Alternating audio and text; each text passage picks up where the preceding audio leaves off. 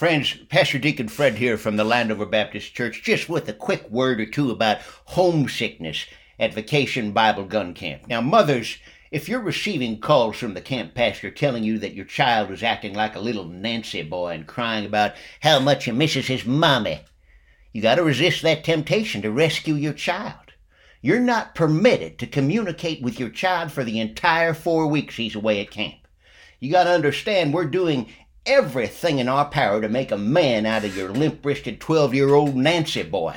We own him for a month. Any calls you receive from the camp pastor are just phone calls letting you know your child's being whipped with a tree branch in accordance with Levitical law and camp policy, or being locked in a bear cave until he cries himself dry. Praise God.